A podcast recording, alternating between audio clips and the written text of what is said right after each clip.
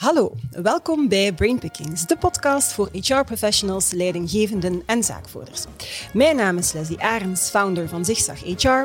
En elke week kruip ik in het hoofd van mijn centrale gast om daar ideeën, inspiratie, best en next practices te stelen waar jij mee aan de slag kan in jouw organisatie of in jouw HR-team.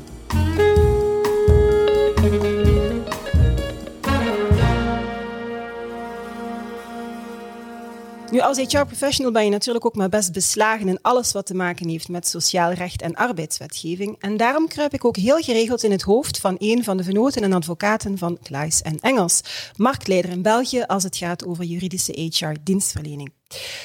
Het recente regeerakkoord stelt ondertussen heel wat nieuwe maatregelen in het vooruitzicht. En ja, wat zal er nu eigenlijk veranderen op het gebied van HR? Welke impact zal het regeerakkoord hebben op jouw dagelijkse praktijk als HR-professional? Wel, dat leek me de perfecte aanleiding om nog eens in het hoofd te kruipen van twee experts ter zake, Inger Verhelst en Olivier Wouters. Welkom Inger en Olivier. Dag Leslie. Alles oké met jullie? Alles oké. Okay. Heel fijn. Um, Inger, als het oké is, start ik graag met jou. Kan jij misschien de grote lijnen van het regeerakkoord uh, wat toelichten ja, om te starten? Ja, uh, graag. Ja, na 500 dagen hebben we hè, een regering die een toch wel ambitieus regeerakkoord heeft uh, bekendgemaakt. Nu, als we dat een keer bekijken met een arbeidsrechtelijke bril, hè, wat, zijn de, wat zijn de grote wijzigingen die op til staan op het vlak van arbeidsrecht, zien we eigenlijk drie grote krachtlijnen. Uh, het eerste dat we zien is natuurlijk, hè, waar er heel veel aandacht aan is besteed, die, het opkrikken van de werkzaamheidsgraad mm -hmm. tot 80 procent. Heel ambitieuze Absoluut. doelstelling. Hoe wil men dat nu realiseren? Daar zien we eigenlijk vier categorieën terugkomen. Uh, eerst en vooral wil men opnieuw inzetten op het uh, activeren van oudere werknemers. Uh, nu, eigenlijk is dat een traject dat al bezig is sinds 2002 met het generatiepact, het mm -hmm. fameuze generatiepact, destijds nog van Guy Verhofstadt. Um, en men wil dus verder die weg op gaan. Tweede categorie zijn de langdurig zieken. Uh, mm -hmm. Nu, waarom is dat? Sinds 2002 zie je inderdaad wel dat men wat die oudere werklozen betreft, dat daar hè, de werkzaamheidsgraad gestegen is. Mm -hmm. Maar we zien dan eigenlijk een, ja, dat wat de, de langdurig uh, zieken betreft, dat die aan het stijgen zijn. Mm -hmm. Dus je ziet eigenlijk uh, minder oudere werklozen, maar meer langdurig zieken. Uh, en ook daar is men al mee gestart. Hè. Men heeft de wetgeving op de reïntegratietraject en daar zou men verder op door willen gaan. En dan is er nog als derde categorie uh, de ja, fameuze uh, inzetbaarheidsverhogende maatregelen. Wat is dat? Hè? We hebben het ontslaggerecht aangepast in 2014. Het idee was toen van we gaan niet meer alleen cash betalen, maar we gaan een deel van die cash omzetten in activerende maatregelen. Nu, daar waren de sociale partners aan zet en daar is eigenlijk nog niet veel animo voor geweest om daar werk mm -hmm. van te maken. En daar wil de regering blijkbaar eh, dat terug wat, wat nieuw uh, elan gaan uh, geven. En dan tot slot zie je ook nog in het regeerakkoord dat men de procedures voor het aantrekken van buitenlandse arbeidskrachten, dat men dat zou willen terug gaan vereenvoudigen. Ja. men heeft daar de single permit mm -hmm. ingevoerd, maar de wetgeving verschilt van gewest tot gewest. Dat geeft aanleiding tot shoppen en dus ja. Daar, dat wil men gaan, uh, gaan vereenvoudigen. Dat is de eerste krachtlijn. De mm -hmm. tweede krachtlijn die je ziet, is dat er heel veel aandacht wordt besteed aan gelijke behandeling en bestrijden van discriminatie. En dat zie je bijvoorbeeld met uh, een maatregel die ook uh, al wat aandacht heeft gegeven, de uitbreiding van het vaderschapsverlof. Ja, ja. Momenteel hebben papa's, die, die, of degenen die papa worden, die krijgen tien dagen vaderschapsverlof. Men wil dat gaan stapsgewijs uitbreiden naar twintig dagen, dus een verdubbeling. Dus dat is goed nieuws voor de papa's, maar ik denk ook voor de mama's. Hè, want uh, ja, ja. het is ook voor de mama's natuurlijk goed dat de papa's wat meer uh, aandacht besteden aan de, aan de kinderen. Um, wat zien we nog? We zien daar de loonkloof, hè, die nog altijd heel mm. aanwezig is. Verschil in loon tussen mannen en vrouwen. Vorig jaar is dat nog een keer gemeten. Blijkt dat ja, mannen nog altijd per uur 10% meer verdienen dan vrouwen. Um, daar is ook al wetgeving over. Ondernemingen moeten rapporteren over de verschillen. De bedoeling is dat men daar dan ook iets mee gaat doen. En daar hè, blijft het vaak steken. Nu, hoe dat de regering dat wil gaan aanpakken, dat is nog wel een beetje de, de vraag. En dan wil men ook opnieuw eh, nadenken over hoe kunnen we discriminatie nu aanpakken. En dan lees je in het regeerakkoord dat het weer teruggaat over de fameuze uh, discriminatietests of de mystery calls. Ja, ja. Heel omstreden. Mm -hmm. um, er bestaat een wetgevend kader voor sinds 2018, maar het is eigenlijk nooit niet veel toegepast. Dus ook weer een beetje vraagteken hoe dat men dat dan nu wel verder zou willen gaan aanpakken. En dan, ja, derde krachtlijn is uiteraard, hoe kan het anders, de coronacrisis mhm. en de enorme impact die dat, dat heeft op uh, de arbeidsmarkt, waar we zien uh, dat men het telewerk, uh, dat men dat, die wetgeving wil gaan moderniseren mm -hmm. en gaan aanpassen aan de situatie waar we vandaag natuurlijk in zijn aanbeland. en anderzijds lezen we dat er plannen zijn om een heel groot transitie- en relanceplan uh, op te zetten met steunmaatregelen voor de bedrijven. Dat zijn zo de drie grote krachtlijnen op arbeidsrechtelijk vlak. Ja, netjes samengevat. Dank je wel daarvoor. Um, ja, Olivier Inger zegt het al, hè. de nieuwe regering is behoorlijk ambitieus, op zijn zachtst gezegd, als ik uh, Inger nu ook beluister. Ja, is dat eigenlijk allemaal haalbaar? Hoe gaan ze dat volgens jou realiseren? Ja, dat is maar de vraag. Hè. Het is hm. een, uh, een regeerperiode die voor vier jaar loopt. Uh, als je het regeerakkoord leest, dan zie je dat daar veel accent wordt gelegd op sociaal overleg. Dus dat betekent dat er een en ander nog gaat moeten afgetoetst worden met de mhm. sociale partners op nationaal niveau. Dat zal een uitdaging zijn, want ook deze regering berust eigenlijk op een grote evenwichtsoefening hè, met die verschillende partijen. Dan nog eens gaan alles gaan aftoetsen met de sociale partners. Dat wordt maar een uitdaging om te zien van wat gaat hier nu echt concreet worden. Een voorbeeld, um, men zet opnieuw in op, op het principe van inzetbaarheidsverhogende maatregelen. Inger heeft het net ook gezegd, hè, men wil die werkgelegenheidsgraad optrekken tot 80 procent.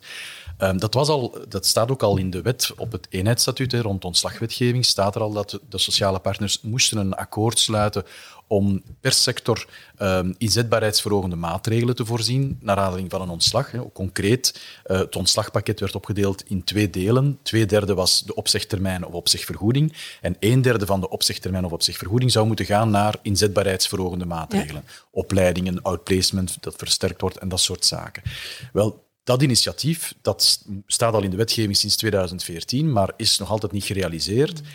Men deed daar een oproep in de wet naar de sociale partners. Ja, we zijn zoveel jaar verder, dat is er nog altijd niet. Ik ben heel benieuwd om te zien, hè, en het is ook belangrijk, het is, een, het is een goed idee om dat ook te hebben ingeschreven in de wetgeving. Het is nu heel belangrijk om te zien um, of, of het regeerakkoord daar uitvoering aan gaat kunnen geven en dat men effectief dat gaat kunnen realiseren om effectief de mensen die ontslagen zijn, enerzijds te kunnen compenseren, hè, doordat ze plots zonder job vallen, dat er toch een, een, een inkomensgarantie is, mm. maar tegelijkertijd ook een duwtje in de rug krijgen om effectief terug snel uh, een nieuwe job te vinden. Want daar, uiteindelijk komt het daarop neer. Hè. Als we mhm. welvaart willen creëren, willen we vooral zien dat mensen inderdaad terug een snelle job kunnen vinden die bij hen past en bij hun skills uh, tegemoet gaat. Mm -hmm. ja. Oké. Okay. Um, Inger, dan in het uh, regeerakkoord staat ook dat men wil onderzoeken hoe men tot meer flexibiliteit aan kan komen. Hoe, hoe gaat men dat aanpakken? Wel, dat is uh, nog de vraag. Hè? Mm -hmm. Dus op mhm. dat punt, en veel andere punten trouwens ook, blijft het regeerakkoord eigenlijk heel vaag. Uh, we zien daar vooral verwijzingen naar concepten die ook al in vroegere regeerakkoorden ter sprake zijn gekomen en ook in het, uh, het fameuze project van een paar jaar geleden, Werkbaar Wendbaar Werk. Um, en dat was zo het paradepaardje van, uh, van de vroegere minister van Werk, Chris Peters. Nu, bijvoorbeeld, een van de zaken die daar heel sterk aan bod is gekomen, is het loopbaansparen. He, dus dat was het idee dat werknemers een soort spaarrekening mm -hmm. zouden hebben, waar ze tijd kunnen opsparen, zoals recuperatieverlof bij overuren, of extra legale um, verlofdagen, of zelfs premies, zoals een eindejaarspremie. Uh, en waarbij dat je dat dan zou kunnen gaan omzetten naar uh, adempauzes in je carrière. Mm dus het idee was om op die manier werknemers wat meer sturing te gaan geven over hun loopbaan. Uh, het wettelijk kader is daarvoor vastgelegd in die wet Wendbaar Werkbaar Werk. Maar opnieuw, hè, een beetje het verhaal dat Olivier daar juist ook heeft verteld, het was dan aan de sociale partners om dat te gaan verder uitwerken. En daar zien we heel weinig animo om daarmee aan de slag te gaan. Dus ja, de regering in het regeerakkoord verwijst nu opnieuw daarnaar en gaat onderzoeken hoe dat men dat nieuw leven kan inblazen. Het is een beetje de vraag hoe dat je dat gaat doen als, ja, als de sociale partners daar niet echt mee hè, meewerken. Mm uh, een ander idee dat er sprake komt is de e-commerce. Dat is ook mm -hmm. iets wat in de, denk ik, alle vorige regeerakkoorden stond. Van we moeten ervoor zorgen dat we dat naar België krijgen. Nu, daar is ook al wetgeving voor uitgevaardigd om nachtarbeid in de e-commerce mogelijk te maken. Dus opnieuw de vraag, ja, wat ga je dan nog concreet doen? Dat, dat lezen we mm -hmm. niet echt in het regeerakkoord. En toch ook een beetje de vraag van, zijn we al niet te laat ondertussen? Hè? Want die e-commerce ja. lijkt toch al uh, elders georganiseerd. En dan natuurlijk, ja, hebben we helemaal uh, het, het, het, ja, het, het, heilige principe van de arbeidsduurwetgeving, mm -hmm. die nog altijd heel strikt is in België, die eigenlijk uitgaat van een productieomgeving waarin vaste uurroosters ja. moet gewerkt worden. Terwijl we nu meer en meer bij onze cliënten horen dat er nood is aan andere concepten, uh, vooral in de kenniswerksector uh, en ook nu met het uitgebreid telewerk. Men wil eigenlijk werknemers meer en meer op resultaat belonen in mm -hmm. plaats van op gepresteerde tijd. Mm -hmm. Nu, Chris Peters heeft daar ook ideeën rond gehad en heeft die gelanceerd, maar dat heeft op heel fel protest gestuit. Ik weet niet of dat je nog de stakingen herinnert uh, van een absoluut. paar jaar geleden. Dus ja, uh, ik denk dat, er, dat dat absoluut goed is dat dat in het regeerakkoord staat, dat dat absoluut iets is wat we zouden moeten aanpakken in het belang van onze uh, ondernemingen. Maar hoe dat men dat gaat doen, dat is toch nog een heel groot vraagteken. Mm -hmm. um wat, ja, wat ontbreekt er volgens jullie nog in het regeerakkoord? Ja, bij de eerste lezing dat ik uh, had gedaan, dan, dan viel me direct op dat um, er eigenlijk niet staat over uh, eenheidsstatuut, arbeidersbedienden. Mm -hmm. Dat is toch een van de grote debatten in het Belgisch arbeidsrecht. Um, het Grondwettelijk Hof heeft dat al een paar keer beslist van, er, daar moet iets aan gedaan worden. Men heeft een inhaalbeweging gedaan op vlak van ontslag. Hè. In 2014 met de wet eenheidsstatuut, daar heeft men een aantal regels gelijk getrokken voor arbeiders en bedienden, voor ontslag. Maar er zijn nog wel heel wat werven onaangeroerd. Hè. Denken we maar aan de andere regeling op vlak van vakantiegeld sociale zekerheid. Ja. Ook paritaire comité's blijven nog altijd verschillend voor arbeiders en bedienden. Dus dat valt me wel op. En dat is een, misschien een gemiste kans dat men daar geen ambitie voor heeft willen tonen in het regeerakkoord. Misschien is dat ook, heeft het ook te maken met die fameuze evenwichtsoefening. Dat men ja, zegt ja. van we gaan first things first. Maar ik denk dat we dat op bepaalde ogenblik wel moeten aanpakken. En ik zie zelf bij, bij heel wat cliënten dat ze het zelf ondertussen wel zelf gelijk trekken. Hè? Dus op vlak van, van uh, arbeiders bedienen, dat ze zelf al beginnen zelf uh, een aantal gelijkenissen te, te, zetten. Maar er moet toch wel wat wetgevend werk op, op dat vlak komen. Tweede ding dat mij opgeviel, omdat ik nu sprak van paritaire comité's. Mm -hmm. Ja, het landschap van paritaire comité's in België is heel breed. Mm -hmm. um, ook de vorige regering, stond denk ik in, in het regeerakkoord, was ook een ambitie van de vorige minister van Werk, Chris Peters, om, om effectief dat landschap van paritaire comité's om dat te gaan vereenvoudigen ook een evenwichtsoefening. Niet gemakkelijk om aan te beginnen. Um, maar daar moet toch eens over nagedacht worden. Um, want ja, als je aan een nieuwe werkgever zegt van ja, onder welk paritair comité moet ik vallen, dat is niet altijd een evidentie. Um, bijvoorbeeld alleen maar de, de retailsector zit in verschillende paritaire comité's. Ja. Dat leidt tot discrepanties, dat leidt tot, tot rare zaken op, op het terrein. En daar moet zeker aangepakt worden. Um, misschien moeten ze daar ook maar eens over denken, om daar eens een grote reflectieoefening te maken, om toch te kijken van waar willen we naartoe op mm. dat vlak. Ja. Oké. Okay. Ik onthoud vooral evenwichtsoefening. Heb ik al een paar keer gehoord. Het is, al, is een heel grote evenwichtsoefening. Ja. Nu, ja, het arbeidsrecht sowieso is een, een behoorlijk complexe um, wetgeving. Olivier, welke wetten zijn volgens jou dan aan, uh, aan herziening toe? Ja, ik denk, er zijn er wel een paar, maar ik denk als je nu met cliënten spreekt, met werkgevers spreekt, uh, dat zien wij in onze praktijk ook bij Clients in Engels, dan zien wij effectief dat um, bijvoorbeeld, uh, het is jammer genoeg een hot topic, alles rond collectief ontslag, herstructurering, mm -hmm dan zie je dat je eigenlijk echt wel moet thuis zijn in de materie, omdat er heel veel verschillende wetgevingen naast elkaar zijn met een eigen toepassingsgebied, een eigen definitie. En voor je het weet bega je een fout. En mm -hmm. dat zou men eens moeten aanpakken. Coördinatie van wetteksten, harmonisatie van teksten, uniformisering van de begrippen. Dus dat vind ik een, een heel belangrijke. Misschien moet men dat eens op een bepaald ogenblik daarover samenzitten en zeggen, kijk, laat ons eens uh, iemand aanduiden, een regeringscommissaris, zoals mm -hmm. we dat nu hebben voor corona, maar ook een keer voor, voor uh, sociale wetgeving om te zeggen, kijk, laat ons eens simplifiëren van wetteksten, zodanig dat men dat gemakkelijk kan toepassen, dat werkgevers niet in de val trappen, uh, en ook in het belang van het sociaal overleg, dat ja. men daar geen discussies over, over heeft. Um, het tweede, denk ik, anno 2020, 2021, ja, is ook toch een klein beetje een modernisering van een aantal ontslagbeschermingen. Uh, niet dat werkgevers op jacht zijn naar, naar ontslagen, mm -hmm. dat denk ik niet. Maar je merkt wel wat frustratie op de, op, op de werkgeversbank als het gaat over bijvoorbeeld ontslagbescherming van personeelsafgevaardigden. Ja. Niemand zal zeggen dat die moet afgeschaft worden. Uh, werkgevers begrijpen dat ook. Uh, er moet een bescherming zijn tegen represailles van werkgevers die mogelijk zijn, zouden lastig reageren omdat een werknemersafgevaardigde het woord neemt in de ondernemingsstaat en mm -hmm. misschien de werkgever ook wel tegenspreekt. Maar de ontslagbescherming is dermate dat het alleen maar dat een personeelsafgevaardigde van de ondernemingsraad of van het preventiecomité enkel kan ontslagen worden wegens een dringende reden. Dan moet het al gaan om een zware fout, diefstal, insubordinatie. Of een economische reden, maar die moet eerst goedgekeurd worden unaniem door het paritair comité. Mm -hmm. ja, We spraken over evenwichtsoefening. Paritair comité zijn unaniem dan nog, dus de werkgeversbank, de werknemersbank. Uh, en in bepaalde gevallen, maar als het paritair comité geen beslissing neemt, dan kan men uh, ofwel ontslaan als het gaat over een sluiting van, van een afdeling of van het bedrijf, of in bepaalde gevallen moet men ook nog eerst toestemming vragen aan de arbeidstrekbank. Als het ontslag objectief gezien niks te maken heeft met de syndicale activiteit van een personeelsafgevaardigde. En a fortiori voor iemand die niet verkozen is, hè, die dus eigenlijk ook geen syndicaal mandaat uitoefent, wel die bescherming is identiek, zou men daar toch wel iets moeten voor, voor, voor vinden, denk ik. Um, pleiten al langer voor hè, de zogenaamde derde weg, namelijk dat men aan een rechtbank op voorhand aftoets laat voorleggen de, de, of dat de reden die we inroepen te maken hebben met syndicale activiteit of niet. Als dat objectief kan aangetoond worden dat het louter te maken heeft met mhm. performance bijvoorbeeld, ja, dan zou dat toch moeten kunnen eh, beslissen. En, en, dan zou een arbeidsrechtbank daarover kunnen beslissen op basis van dossierstukken. Dat zal veel vrevel wegnemen bij werkgevers, maar ook veel bij, bij collega-werknemers. Men zegt van, ja, maar die mag precies wel meer dan, dan ik. Waarom eigenlijk? Hè? Dus zonder te, te, raken aan het heilige en belangrijke principe dat ontslagbescherming moet zijn voor de juiste reden, maar niet voor redenen die er niets mee te maken hebben. Ik denk dat dat anno 2020, 2021 toch wel eens op, op tafel mag liggen. En ook hier zien we dat dat niet, niet besproken is. Ik denk dat dat het resultaat is van een evenwichtsoefening.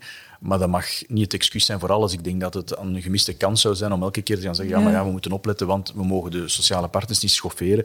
Ik denk dat men soms ook ja, matuur moet durven zeggen: kijk, we gaan dat debat wel aan. En ik denk dat ook langs vakbondzijde men dat duidelijk herkent, dat daar uh, problemen zijn bij sommige mensen in, in, hun achterban, zoals er ook problemen zijn bij sommige werkgevers, uiteraard. Ja, ja. Want ik herinner me zelfs uh, jouw pleidooi uh, mm dat je hier nu aanhaalt. Als ik de vorige keer in jouw hoofd mocht kruipen, als we het hadden inderdaad over de sociale verkiezingen, heb je dat toen ook al benoemd. Dus ik wil de boodschap mee helpen eh, verspreiden. Ik kan het alleen geval. maar herhalen. Ik kan het alleen maar herhalen. Laat ons hopen dat het opgepikt wordt door de mensen die er dan mee aan de slag uh, uh, gaan. Nu, um, ja, is de huidige wetgeving eigenlijk opgewassen tegen de hele vele uitdagingen die ons te wachten staan ten gevolge van uh, de coronacrisis? Is het regeerakkoord in dat opzicht, en we zeggen het is ambitieus, maar is het ook in dat opzicht voldoende ambitieus? Ik, daar heb ik mijn bedenkingen bij. Hè. Mhm. Dus er wordt uiteraard aandacht besteed aan de coronacrisis. Um, ik denk dat het goed is dat we gaan nadenken over het wetgevend kader rond telewerk. Het is nog helemaal niet duidelijk hoe dat men dat wil aanpassen, maar het is goed dat men daarover nadenkt. Want natuurlijk, wetgevend kader dat we vandaag hebben, CAO nummer 85 over structureel telewerk, heeft uh, hoegenaamd niks te maken hè, met het uh, opgelegde uh, corona-telewerk. en ook ja, met de, uitbreiding hè, die ondernemingen vandaag overwegen. Dus dat is één zaak. Nu, hoe ga je dan echt ervoor zorgen dat iedereen terug aan de slag geraakt? daar spreekt men van een relanceplan, maar ja, dat is toch de vraag of dat relance voldoende is. Ik heb daar gesproken over het idee om oudere werknemers te activeren, uh, langdurig arbeidsongeschikten te activeren. Maar daar ontbreekt het toch wel wat aan concrete ideeën. Uh, wat die ouderen betreft zegt men, ja, we gaan inzetten op opleiding en heroriëntatie. Zeer goed idee, denk ik. Maar hoe ga je dat doen? Mm Daar verwijst men naar ook weer opnieuw een oud idee van de zachte landingsbanen. Ja. Uh, dus dat is het idee waarbij oudere werknemers aan het einde van hun carrière een minder belastend arbeidspakket mm zouden krijgen, bijvoorbeeld parttime werken, of uh, iets helemaal anders gaan doen, minder, minder zwaar werk. Nu, dat idee bestaat en is eigenlijk opnieuw, hè, we zien daar weinig animo voor. Dus ja, ik denk dat er daar wat meer financiële prikkels gaan nodig zijn om ervoor te zorgen dat die ouderen echt langer aan de slag gaan blijven. En dan die arbeidsongeschikte, hetzelfde verhaal. Men zegt ja, de wetgeving rond reïntegratietraject, we gaan dat, we gaan dat vereenvoudigen en stroomlijnen. Dat is heel vage taal. Mm wat, wat, denk ik daarom breekt, is dat dat allemaal nog heel vrijblijvend is. Hè. Dus het berust op vrijwilligheid bij de werknemer, op vrijwilligheid bij de onderneming. En wij zien in de praktijk, ja, als een van de twee partijen niet mee wil, dan gebeurt er ook niks. Als je dan bijvoorbeeld kijkt naar de Nederlandse wetgeving, waar dat veel strikter wordt opgevolgd, ja, dan ga je meer resultaat boeken. Dus in plaats van de procedures aan te pakken, denk ik dat men beter dat, dat vrijwillig aspect, dat men daarop uh, zou inzetten. Mhm. um, dus ja, wat mij betreft zijn daar toch nog wel wat vraagtekens. Ja, ja en, en ik denk bijvoorbeeld dat er ook nog wat ambitieuzer zou mogen zijn, is alles op vlak van digitalisering. Mhm. En daarmee bedoel ik dan uh, in de eerste plaats ja, mensen weerbaar maken voor de toekomst. Um, en men spreekt, men heeft het, eh, de mond vol over telewerk enzovoort, maar er zijn zoveel mensen die mhm. helemaal nog niet helemaal digitaal proef zijn. Um, en die digitaliseringsgolf die blijft lopen uiteraard. En ik denk dat we daar de mensen moeten meer op, uh, begeleiden, opleiden, uh, digitaal maken, zal ik maar zeggen, future-proof. Ik denk dat daar echt een ambitie, een ambitie zou moeten komen um, met, met concrete opleidingsplannen die in de bedrijven worden uitgerold, maar ook buiten de bedrijven, zodanig dat we mensen voor de toekomst uh, kunnen weerbaar maken. Meer nog, eh, zeker er zijn een aantal sectoren die vandaag ja, helemaal in paniek zitten. Uh, ja, mensen worden noodgedwongen geduwd naar andere sectoren. We moeten hen daar goed in begeleiden, denk mm -hmm. ik. Um, en ook, er zijn ook mensen die zelf zeggen, kijk, ik ga zelf een zaak starten. Maar als je ziet, iemand die start-up uh, heeft, als die geconfronteerd wordt met al die administratieve last, mm -hmm. ja, dat ondernemingsklimaat mogen wij wel wat meer stimuleren in België, denk ik. Um, en, en dat zou wel zeker mogen, mogen aan bod komen. Het is meer dan alleen maar ja, een digitaal platform voor, voor elektronische ja. uh, sociale documenten en dat soort zaken. Ik denk dat het echt veel, veel ambitieuzer mag zijn. En uh, ja, waar, het is nooit fout om ambitie te hebben. En ik denk mm -hmm. dat ze dat zeker mogen, mogen stimuleren. Ja. ja. Het ondernemersklimaat is in België toch... Allee, dat moet echt een, een, een push krijgen. Mm. Omdat er effectief ja, een aantal sectoren deze crisis niet gaan overleven of moeilijk gaan overleven of in volle transitie zitten. En die, dat zou de wetgever of de regering mee moeten kunnen ondersteunen, denk ik. Ja. Ja. En ook het entrepreneurship ja. binnen de onderneming. Dus ook innovatie belonen -hmm. bij werknemers. Want ja, deze crisis... Uh, ja, wat we nodig gaan hebben, is mensen die creatief zijn Absoluut. en innovatief zijn. Absoluut, dus. ja. Ja. daar hebben we het in, uh, in vorige Brainpickings ook al over gehad, over het belang van innovatie, dat we daar uh, moeten op inzetten. En wat je, wat je net ook zei, Olivier, die digitalisering. Ik denk dat um, François Chambard was die in een voorafgaand gesprek, want ik kruip binnenkort ook in haar uh, hoofd, um, die daar een opmerking maakte. Als het gaat over digitalisering, noemde zij het zelfs inclusieve digitalisering, waarmee dat ze eigenlijk een stukje verwijst naar ja. wat jij aangeeft. Hè? Een, een stukje een, een gemiste kans. Iedereen moet mee met die digitalisering, maar hoe ga je ervoor zorgen dat dat inclusief wordt, dat iedereen kansen krijgt, dat er niemand eh, en levenslang leren? Dat is daar zeker een belangrijke hefboom Absoluut. voor, maar... Uh, ja, ja. En, we, en, we, onderschatten dat. Hè. We, we, denken, ja, iedereen is nu met telewerk bezig mm. en heeft een iPhone. Ik denk dat we een hele groep van mensen niet meekrijgen, mm. ook bij jongere mensen. Mm. Je zou soms versteld staan van, van het feit, oké, okay, er is een verschil tussen wat WhatsAppen enzovoort, maar ook effectief op on the job uh, op dat vlak digitaal mee kunnen. Ja. Um, daarvoor moeten wij onze mensen ja, in, in begeleiden en bedrijven mee, mee, ondersteunen. En ik ben ja. er zeker van dat heel veel werkgevers daar het voortouw willen innemen, maar ik denk dat ze daar ook wel mogen in ondersteund worden. Ja, ja zeker. Oké, okay, ik vond in ieder geval op een heel bevattelijke tijd uh, boeiend en, en helder en gestructureerd uitgelegd door jullie wat er nu eigenlijk in dat regeerakkoord staat, als het ay, vooral specifiek natuurlijk voor HR-professionals. Dus dank je wel om dat hier uh, helder toe te lichten. Um, dank je wel ook aan, uh, aan jullie om te kijken of om te luisteren. Vond je deze podcast interessant, fantastisch? Vertel het dan zeker en vast verder. wil je eigenlijk geen enkele aflevering missen? Abonneer je dan zeker op ons YouTube-kanaal of op Spotify. En voor de rest kan ik eigenlijk alleen maar zeggen: It's a great time to be in HR. Stay safe. Bye bye.